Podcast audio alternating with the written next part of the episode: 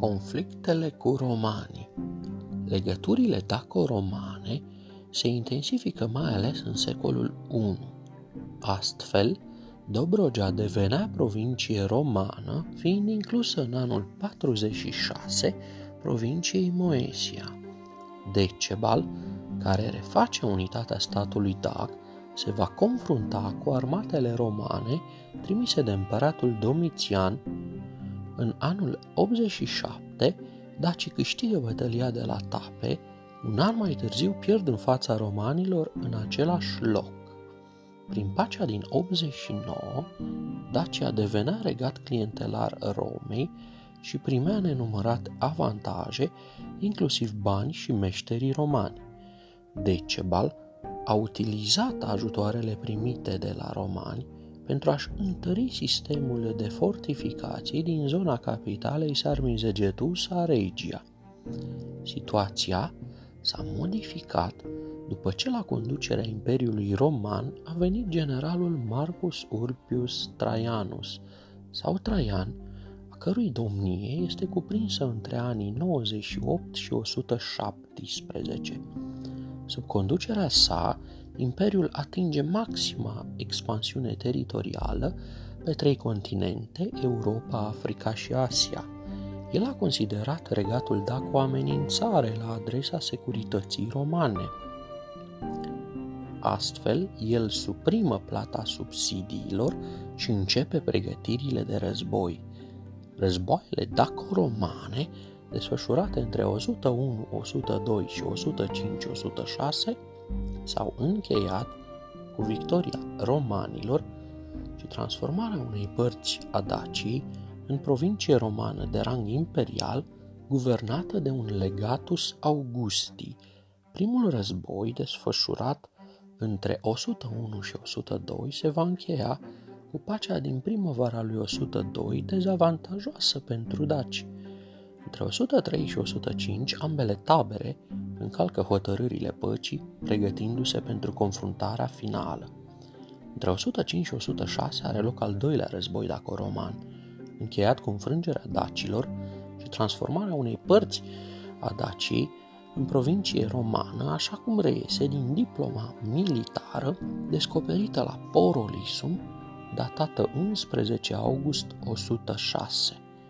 Romanizarea getodacilor în ansamblul ei, romanizarea este un proces istoric prin care limba, cultura și civilizația latină pătrund în viața autohtonilor.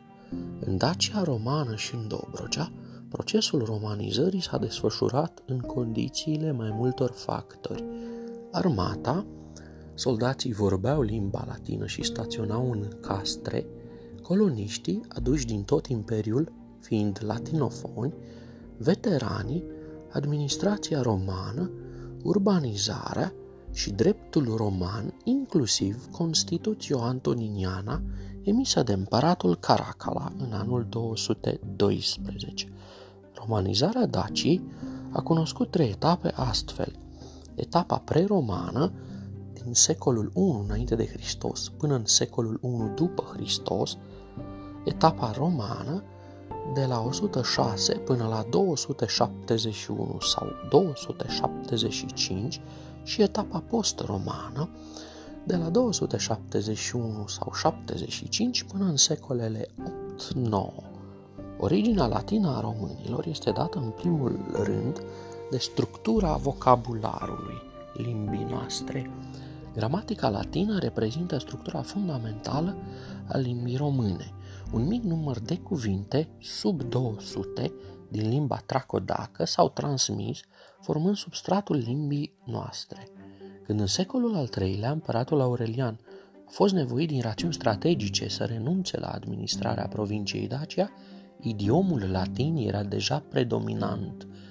După retragere, majoritatea populației a continuat să trăiască la nord de Dunăre, iar procesul de romanizare a continuat și după abandonarea provinciei. Legăturile cu Imperiul Roman s-au menținut și în timpul unor împărați târzii, precum Dioclețian 284-305, Constantin cel Mare 306-337, care a construit la nord de Dunăre un val de apărare denumit Brazda lui Novac și, prin edictul de la Milano din 313, acordă libertate de cult creștinilor, și Justinian Și, 527-565,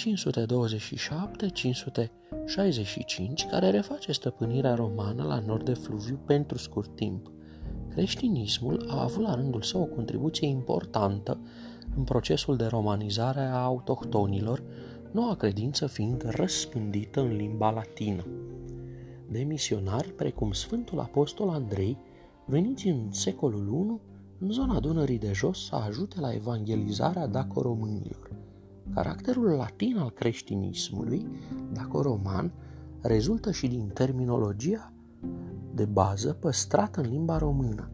Dezvoltarea creștinismului în zonă a cunoscut un alt ritm după anul 313, când Constantin cel Mare acordă libertate de cult creștinilor.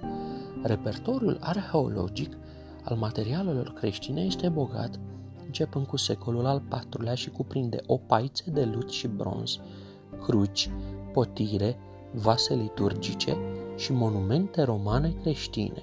Interesant este pentru secolul al IV-lea fragmentul din candelabrul de bronz de la Biertan, județul Sibiu, care are inscripția latină Ego Zenovius votum posui, eu Zenovie am pus ofranda